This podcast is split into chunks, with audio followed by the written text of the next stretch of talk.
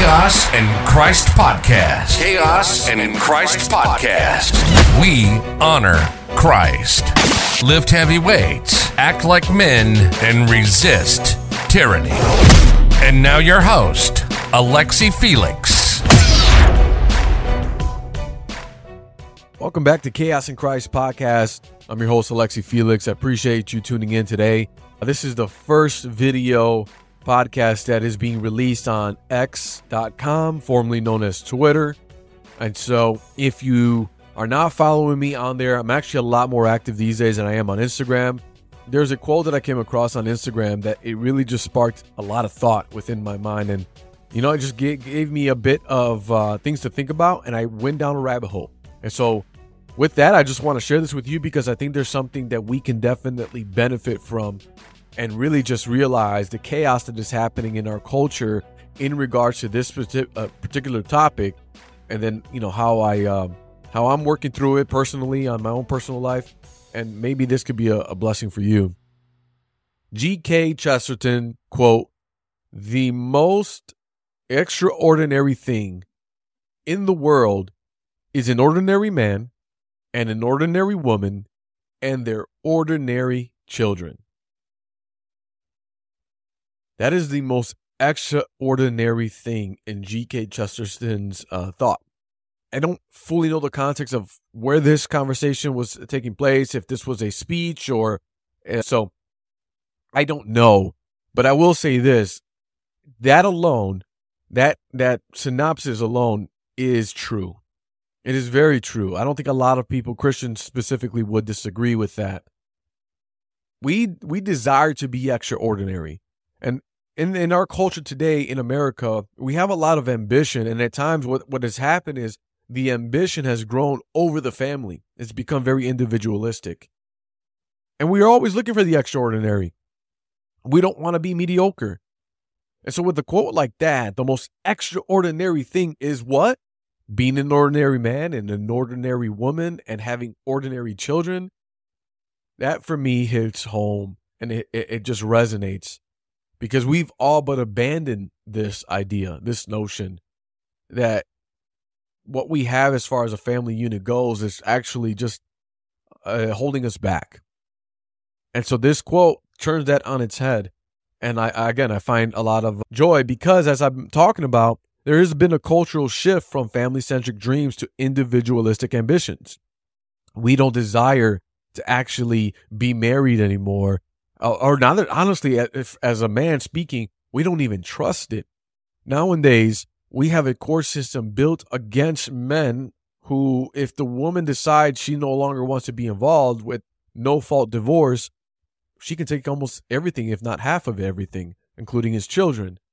There's that fear there, that pullback from men because we understand that at any given moment, she can change her mind decide that this is not for her, that she's no longer quote unquote happy, and then proceed forward and ruin his life essentially. That is the reality of that, as well as for women, they either don't trust that men will be faithful, which has obviously has happened, and men have not been faithful in time. And so that's the same fear that probably men would have for different reasons. The other thing is, too, is that they don't want to get married to men because they want to pursue their own individualistic goals. I mean, we we've been hearing that women in our time now and for many years don't need a man. They don't need to rely on a man, that they can get their own money. And then it, this gives birth to the individualistic ambitions. And today, most women online, and you know what? Some people would say, "Well, I don't see that around in my circle," but I've actually, I've actually have seen this in, in you know people that I was somewhat connected to, maybe at one point in time or the other, they've all but have abandoned that idea, have desired to become boss babes, and then uh, opened up an OnlyFans account and they're making a killing. Why? Because well, the men are not getting married, and so they're they're looking for their needs to be satisfied. They're going online. Women don't need a man, but they need money, and they still need to be validated, and so they're going online and going on OnlyFans. I mean, it's a vicious cycle. This is all based on individualistic ambition that's destroy the family unit, but we cannot deny our nature, how God created us. And so this is what's happening in our time now. And there's a pressure in society to achieve greatness at the expense of simple joys. We view having children as it holds us back. It's a curse upon our lives. You know what they tell you that when you become a father or you're about to become a father or a mother, what do your friends jokingly say? Your life is ruined. It's it's ruined. Or if you're about to get married, there's caution. There's no there's hardly any joy anymore towards people. There's a make sure you get a prenup. Are you sure you want to do this? Don't get married too soon. Live your life in your 20s. That's what it's about. Hold that off as long as possible or outright just don't do it. Now, I see accounts from men that say, don't do it. And you know what? Sometimes I listen to it. I'm like, I get it though. Because I grew up in a broken family home and I grew up seeing men's lives being destroyed and women being heartbroken and the destruction of the family unit. Uh, now, I can only speak as a man from, you know, in my perspective, but I've seen what that can happen to them. And that honestly scarred me for a while. I, and I would be lying to say if I don't still kind of struggle with the idea. But I've been renewed and I desire what God has created and how He has ordained things. So I do desire to be married one day, but we'll get into my own personal story of what happened and why this really relates to me in a little bit. But this right here, we are presented with the idea of greatness, right? To be extraordinary in our own right. And now with technology, now with everything that is basically afforded to us, AI, we have so much opportunity to achieve quote unquote greatness that we will abandon all the simple joys. Even if you find yourself that you're in a family right now, that you're a husband or a wife right now, how many divorces are we seeing, especially in Hollywood? These are people that have made the extraordinary, right? Aren't they famous? Don't they have riches that you and I could ever dream of? And then they find someone, they get married, they're both actors and actresses, and they, they do extraordinary things. Their income combined can blow everybody out the water. And still, we see about 70% or even more that women are initiating the divorces. I, I just saw Hugh Jackman and his wife, that I think were what, together maybe like 30 plus years, decide they're going to have a divorce. Why? So they can focus on their own individual growth. They're like in their 50s or I don't know. I mean, they didn't look young. I mean, to be married for 30 some years, you know you're, you know, you're older, you're up there. What what individual growth are you looking for? What what are you talking about? That that doesn't make any sense, but that's the world we live in today. That is the the outcome of individualism, the outcome of personal greatness that we will sacrifice the beautiful, the, the thing that took work. I mean, 30 plus years in marriage and they're, that's it for individual growth. What does that even mean? I don't, I don't understand it. What they can't individually grow with each other. I don't get that part. But anyway, that's, that's literally w- what it is, right? Like that's, that's what's, what we're dealing with here in our culture. So we do this all for the sake of greatness, personal greatness. I came across this article. It's called The Decline of the Traditional Family and the Threat to Democracy by John Whitehead of the Rutherford Institute. This was published in 1999, I believe, if I if I got the thing right. But he goes into the traditional family and what's happening to it and how at one period of time two parent households and family units were there and then as time progressed, it's gone down and dwindled. And in the year 2023, what he was talking about in this article back in 1999, he's completely spot on. We definitely are broken home society. We are a single parent home, unmarried society where we'll live together, cohabitate, unmarried, have children, break up, all that. And so he goes into this, but there's a quote that I've actually highlighted that I think is really important to think about. So, check this out. In 1952, a California appeals court touched on what the impact may be when it comes down to the traditional family. This is California in 1952. They clearly don't believe this anymore. But check this out. Quote, the family is the basic unit of our society, the center of the personal affections that ennoble and enrich human life. It channels biological drives that might otherwise become socially destructive. It ensures the care and education of children in a stable environment. It established continuity, initiative that distinguishes a free people. From antiquity, the family has served as the basic building block of what? Free societies. Likewise, we find a strong emphasis on the high state of parenthood and history.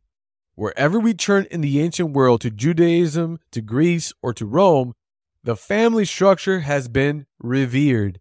And long before foreign invaders toppled any of those great societies, they collapsed from within, due largely to the deterioration of their family structures. I'm floored by this because, in my modern day context, where everyone is so driven to be extraordinary in their own individuality, the family unit is being destroyed. The numbers are there, the stats are there. This is an obvious fact. No one can refute it.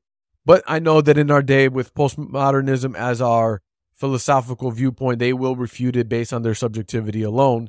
Nevertheless, for those that honestly can look at facts and say, yeah, that's what it is, that's what it is. And what do you see here?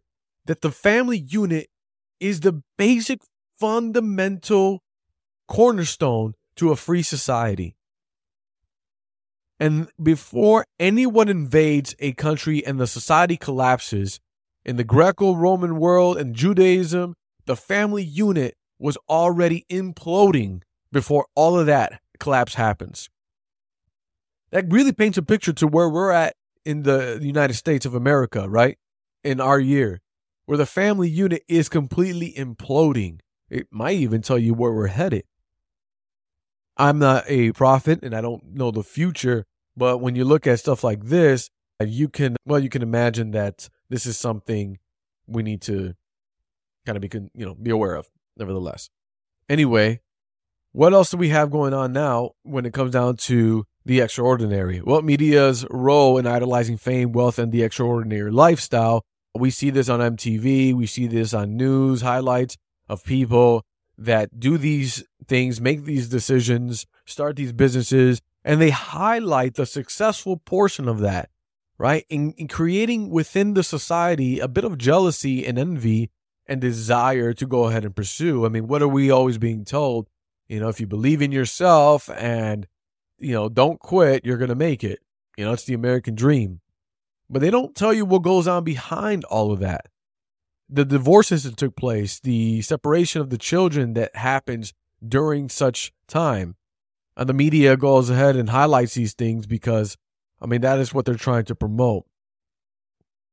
The illusion that success equates to being known, being affluent, living in the public eye, you know, I believe this comes from a place of insecurity. And typically, I think it comes from a place of fatherlessness and broken homes.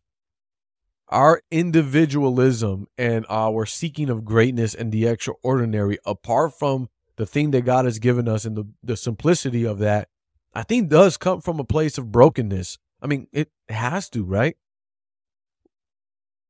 Broken homes and broken families, especially fatherlessness for boys and men and young girls, we need this this rite of passage. Women need to know that they are loved and that they they need to have that example of the attention that's properly given through the father, through the mother, and all that. And we have this illusion and idea that as long as we are known, we get the attention and then therefore we are accepted. And if we are in the public eye, we are an extraordinary person. We provide value. There's purpose to our lives. As long as everyone knows who we are and we are affluent and living a uh, perfect life. I believe it's coming from a broken home, that desire. We forsake the ordinary for all these things that we are told that we should have and maybe even desire. We relentlessly chase for personal ambition, and this can lead to a neglecting of the family that you do have right now and the missing out of genuine life moments. And it happens all the time. We will sacrifice these things so that way we can achieve this extraordinary life that we are told we're supposed to have. We underestimate the value, the preciousness, the wealth of the ordinary family unit in shaping society. We truly have discarded the most beautiful gift and the most wisest structuring of God and discarded that for individualism, for humanistic viewpoints and paganism. That's what we are, are doing. We are transferring all this stuff. We are exchanging truth for a lie. Look at the destruction that it's having in our culture right now. Those that are living in it would say that they are much more happy, but in the wake of their own happiness, they've created chaos. The divorce, the children, the money that goes into that, the heartbroken family and friends. It doesn't just affect you, it, it affects everything around you. It really does. It's it's what happens when we forsake the ordinary. It reaps chaos within our own lives and then eventually it hits society because the next generation is the kids, is the children. I personally have always struggled with this very thing. I I didn't want to be a mediocre person. I I despised it. I would look at people that achieved great things and thought, why not me? And I would, I struggled with a lot of, oh, you know, childhood bullying and whatnot and wanted to be accepted by women and wanted to be desired by them if I got to be, uh, you know, completely honest. And so that became the trajectory of my life. Anything to be known, anything for greatness, anything for money, and anything for the attention of women. And I made that my pursuit. And for the most part, for some of those things, I was constantly achieving in small ways, but there was never enough. And so I just kept going for it. Now, I actually am I'm a single father. And the go figure, because I achieved having a relationship with someone, but could never feel satisfied in that relationship to even one, pursue the will of God of marriage, and two, gr- maintain that, honor that. I did everything backward. I did everything that the statistics show un, unwedded, cohabitation, child in wedlock, and then basically thinking about myself and my own individualism and my own self pleasure that I went and sought it outside, outside of the relationship that I had, and it caused the breakdown. It was never properly built up in the first place, but now it's broken down. And as a man, I deal, as a Christian, I deal with the weight of that decision every day. And it it's heavy. It hurts. It it definitely the consequences continue to unravel for what I've done probably years ago. And the battle wages. I desired to be known, to make a name, because I didn't have my father in, in the same home. Now, when I was younger, I barely thought about that. At least, uh, you know, I was, I was too involved with, you know, my pursuits. But as I'm in my 30s, early 30s now, it's funny. I actually think about my father a lot more than I ever have before. And I'm starting to realize the holes that I have in my life as a grown man because I missed out on that. I didn't have that in the household. I had a broken home. I struggled with sins. And to this day, I'll still battle, but by God's grace, He's kept me. These are these are things that I started to realize, and I didn't come to this realization until until my family unit was destroyed, and now I was putting my little girl, my child, through the very same things that I I went through, and the very same things that have caused me internal turmoil, and that hit me like a ton of bricks. And when everything in 2020 happened, all of this started to come in full circle. Everything, everything. Things started to make sense about where society was, where I was personally based on my own life story and the decisions I made to pursue my own individualistic, extraordinary greatness and desires and pleasures. It ruined not only myself, but those that are around me and it will have an impact on society in whatever scale that it was meant to be. This has been a, a tough decision, even in my own life. And I, re- I have regrets for this. I really do. I, I mean, anyone who says they don't, they they're clearly seared in their conscience, but I'm I'm not. I I think that the the grace of God and the Holy Spirit has transformed my mindset and my thoughts, and now I desire to pursue Christ in all all that I possibly can by his help alone because I'm not a perfect human being. But this has honestly helped me to understand the value of ordinary moments and family ties and simple joys. When I'm with my daughter now, these are moments that I cherish. And now that doesn't mean I don't have the temptation to get on X and to build this podcast and to do things. You know, I have things that I want to do. I I'm very creative in that way, but I've learned how where to place them. And I learned how the most important things in life are your family, are those that surround you with love and the memories you create with them. And what that does now, I grew up without my father in my life. I made mistakes, but I'm still in the life of my daughter. I'm homeschooling her. It's not exactly the complete picture I, I wanted, and I'm going to have to carry that for the rest of my life. But I understand the impact still, what it means to eh, be a father and to take that calling serious and to really pour into your children's lives, to connect with them in ways that uh, you know, we probably wouldn't because we want to go ahead and pursue our YouTube channels and Twitter and everything like that. I'm embracing the ordinary. And so quotes like G.K. Chesterton may, makes me realize that it's actually extraordinary. The very thing that I wanted my entire life, I neglected in the sim- in the simplicity and the ordinariness of our of a family of being a father, of having good friends around you, of having a church family, of having your mother still around, if if you're privileged with that, of having your brothers and sisters. These are the most extraordinary things one could have in their lives. And I neglected it. And now God has transformed my thinking, transformed my, my heart, and and now I see these things as extraordinary, like G.K. Chesterton has mentioned. This is a beautiful thing. There is joy found in cherishing the everyday simple things that will impact your life for for eternity.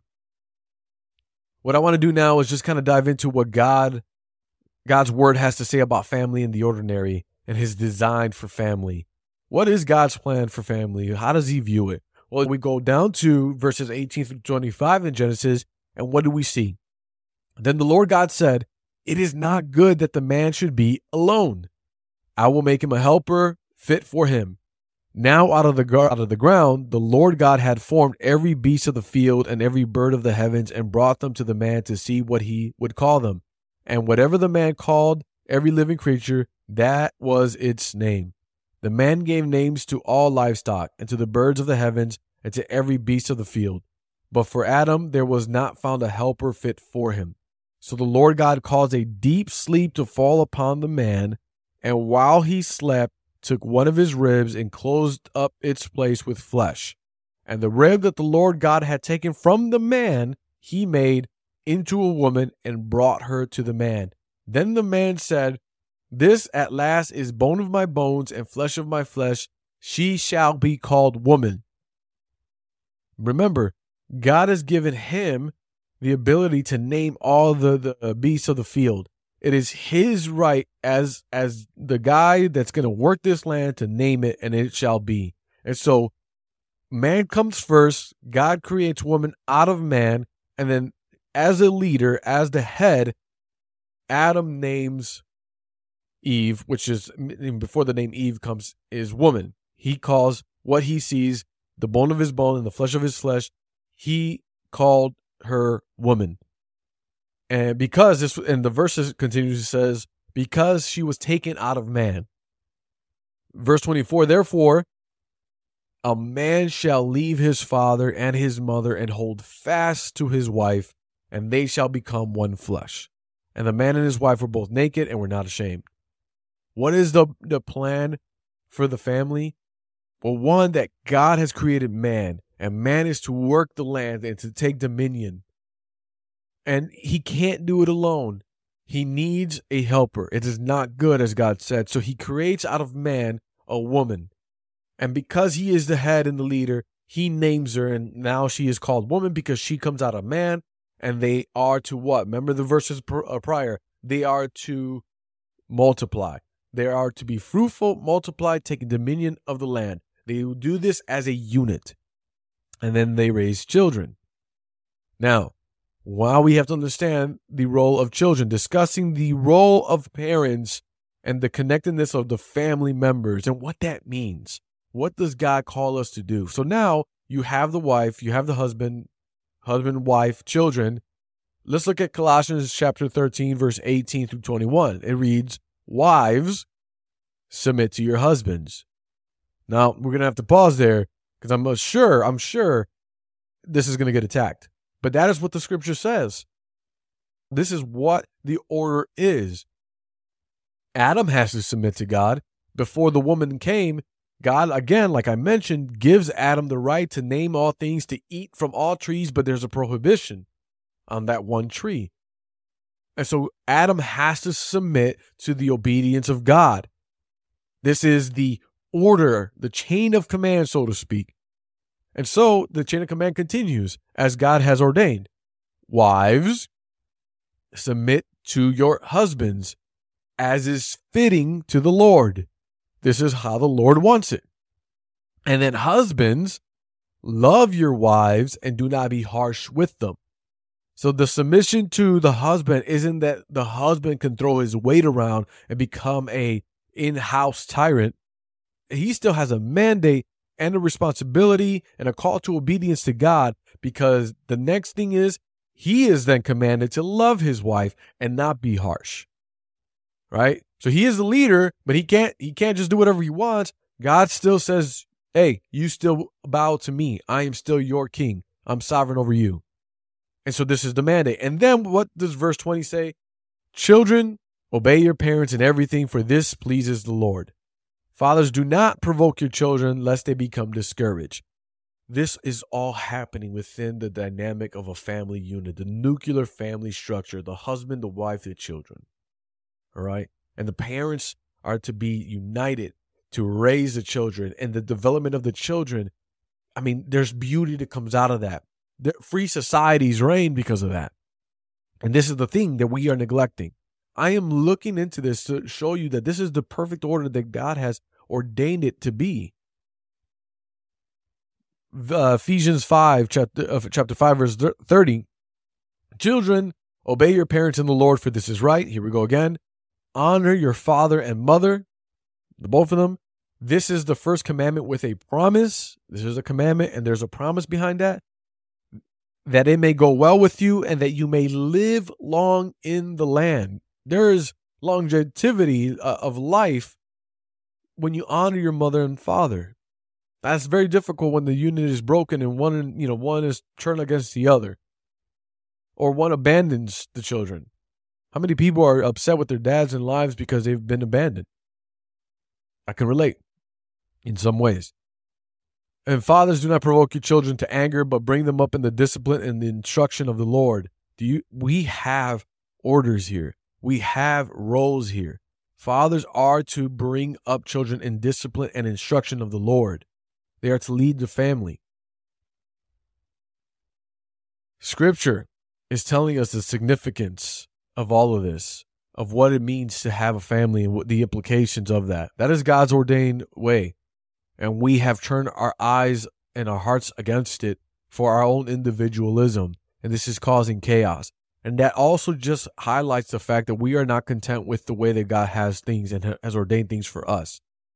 Even on a personal level, I struggle with this where I want to be something more than I am. I want to have more, more money. I want to have a, a, a, smoking hot wife. I want, I want all the attention from other women as well. Like, and I want to be known and recognized for an expertise or something like that. All this, even if you get a small inch of that, a small bit of it, you start to realize that you're not even, you're not content. You need more and more and more and more. It's like addiction. The pursuit of of sex, drugs, alcohol, money, fame, physical fitness, body, it'll never be enough. You will constantly be chasing after this false God. And in, in, in, fact, it is a false God. It's an idol that we've created in our lives.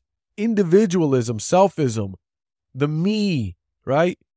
Our self worth, self help, self love, amplification is a an idol. It's a false God that we are following in this time.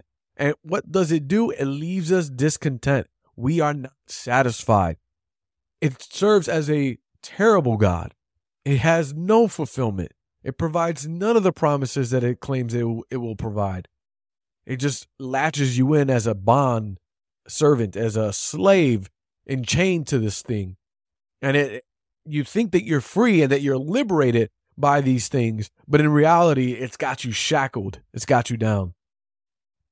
When we look at Philippians chapter 4, verse 11 through 13, before I read that, the context is that Paul is giving us an example of what it means to be content because of the things that he has gone through. Paul has gone through some things for the sake of the gospel suffering, hardship, persecution, shipwreck, beatings, illness. I mean, it goes on and on and on. How a man can continue on in such a endeavor has to be by the help of the Holy Spirit. There's no other way. And so in verse 11 through 13 in chapter 4 of Philippians, the letter that he writes, he reads or writes, Not that I am speaking of being in need, for I have learned in whatever situation I am to be content. I know how to be brought low, and I know how to abound in any and every circumstance. I have learned the secret of facing plenty and hunger, abundance and need. I can do all things through him who strengthens me. Now, in this uh, context of our day, we take the bottom part of that verse and we actually use this for our own individualistic carnage. We say, I don't want to be married anymore. I'm going to divorce my husband or wife. I'm going to, you know, end this career so I can pursue this thing and then put my family in a bad position because I can do all things through Christ who strengthens me. And we take that out of context and we misuse God's word to fulfill our own individualistic endeavors. And that's not what it's saying because if you read it in full context, he is talking about the fact that he has been through the the low times, which is what in our world today we don't want to have. We want to avoid that at all times, at all costs. And in those low times and in the high times, he has learned to be content. Why? Especially in the low times, because with Christ, he can do anything who strengthens him. Even in the times of lack, even in the times of need, even when no one knows your name, no one uh, knows you as some sort of expert of anything, and all you are is a dad that works hard and provides for the kids, a mother that serves the home and raises children and does the homeschooling or whatever the case may be. He was able to practice contentment. Can you? I encourage you to. I encourage you to abandon this idea of individualistic extraordinariness because the thing that you really want is right in front of you. You want to be extraordinary? Be that ordinary wife. Be that ordinary husband. Be those ordinary parents to raise ordinary children. And children, be content with what God has given you. If you, especially if you have two parents in the household that love you and are raising you in the fear and admonition of the Lord. We need to be content. How God views the least of these, he places value over any individual extraordinariness. Now, there are people that God has used in history that in our eyes have been extraordinary, but that should only drive us to give glory to God. You don't know what an extraordinary person, so to speak, has to go through, especially serving God, which Christians at times I think want to also be extraordinary within the Christian realm. Something special, something like a Charles Spurgeon, something like a Paul Washer, Voddie, Douglas Wilson, etc., etc. God sometimes is calling you to just be very simple and to raise your, your children and to preach the gospel to them and to be a pastor in your own home. And mothers, your desire for leadership positions and roles that God has not allowed you to in scripture is not the extraordinary thing you think you want. The extraordinary thing that you should desire is the service of your home and the building of the home and the love and nurturing of your children and the helping of your husband. That is what we are called to do. That is extraordinary, as G.K. Chesterton says. What we want to do is live genuine free lives apart from the shackles of societal expectations. Because there is true freedom in that. Romans chapter 12, verses 1 through 2 reads, I appeal to you, therefore, brothers, by the mercies of God, to present your bodies as a living sacrifice, holy and acceptable to God, which is your spiritual worship. Do not be conformed to this world, but be transformed by the renewal of your mind that by testing you may discern what is the will of God, what is good and acceptable and perfect. I love that verse. It's one of my favorite verses. To be renewed in your mind, it requires us to put something else in there, right? As opposed to what society and culture is giving us. We're constantly being indoctrinated and promoted certain ways of life and how we should think. But the renewal of our mind starts with God's word. It is His word that guides and leads us. It is a light to our feet, a guide to our path, right? Something like that. Psalms 119, look it up yourself. But his word guides us because it's his word. His word points to Christ. And in that, we learn that we are to deny ourselves. We are to set aside our own selfish ambitions and to be ambitious for the things of God, for the kingdom of God, for Christ, for Christ alone. In Him, we have all that we need. We are abundant we are rich because as long as Christ has saved you and you have trust in Christ, you have all that you need. You have more than most people could ever have, even in Hollywood, which is apparently true. One of my uh, favorite bands growing up was Linkin Park. Love that band. Great music. I still kind of like their music. I'm not to lie. It, it was heartbreaking to know that one of the, the lead singers eventually hung himself and killed himself in uh, my adult years, probably a couple years back. Didn't he not have everything? Did he not have fame, success, money? Did not everyone know his name and the band he came from and recognize him for the talent that he was? Did they not pursue his own individualistic, extraordinary goals and achieved it? You know, we we we can realize this that the, these pursuits these things that we're told we want and need, they're a false God and they don't give you what they promise. And when you get to the end of yourself and realize you, you didn't get any of it, and you feel like you're in despair and loss of hope, then what, what else is there but to end it? But God calls us to be renewed because that this way we can discern what is the will of God. His word will help you to see what is his will. One, we are to live in thanksgiving praise and thanksgiving to God who has given us what we do have. And then in that, we start to take inventory of the people that surround us, the, the things we have, our jobs, our wives, our husbands, our kids, our mothers, our fathers, our friends, the community at church, and you begin to be filled with gratitude. You are grateful for the things that God has given. And then what does it do? Actually reorients you. It, it unplugs you from the things that the world says you need to do and it plugs you in for what God wants you to do. Is to be faithful in the little, to be faithful where you are at, to plant your garden, sow your seeds where you are at right now. And in fact, my friends, that is an extraordinary life. That is the extraordinary life. To be an ordinary man, an ordinary woman raising ordinary children. So Renew your mind. Present your bodies as a living sacrifice before the Lord. Be spending time in God's word and in prayer and gathering with the church. Remember to cherish your families. Appreciate what you do have in front of you and recognize that you are actually living the extraordinary life.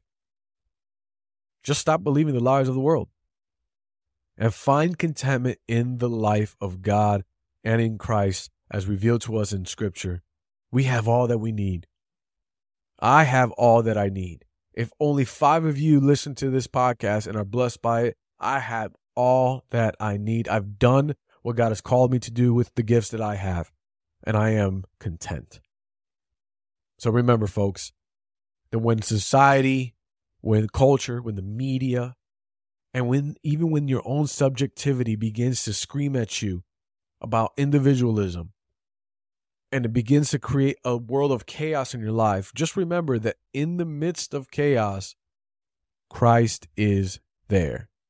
I pray that this has blessed you. Please share this with somebody else. Leave a rating and review. And if you're watching this on X, please comment below, share this, repost it. This would mean a lot, and I can connect with other people. Make sure to reach out to me at chaosinChrist at gmail.com. Ask your questions. I'll, I'll include it into the podcast. And until next time, God bless you. If you found value, then please subscribe and leave an honest rating and review. And remember that in the midst of chaos, Christ is there.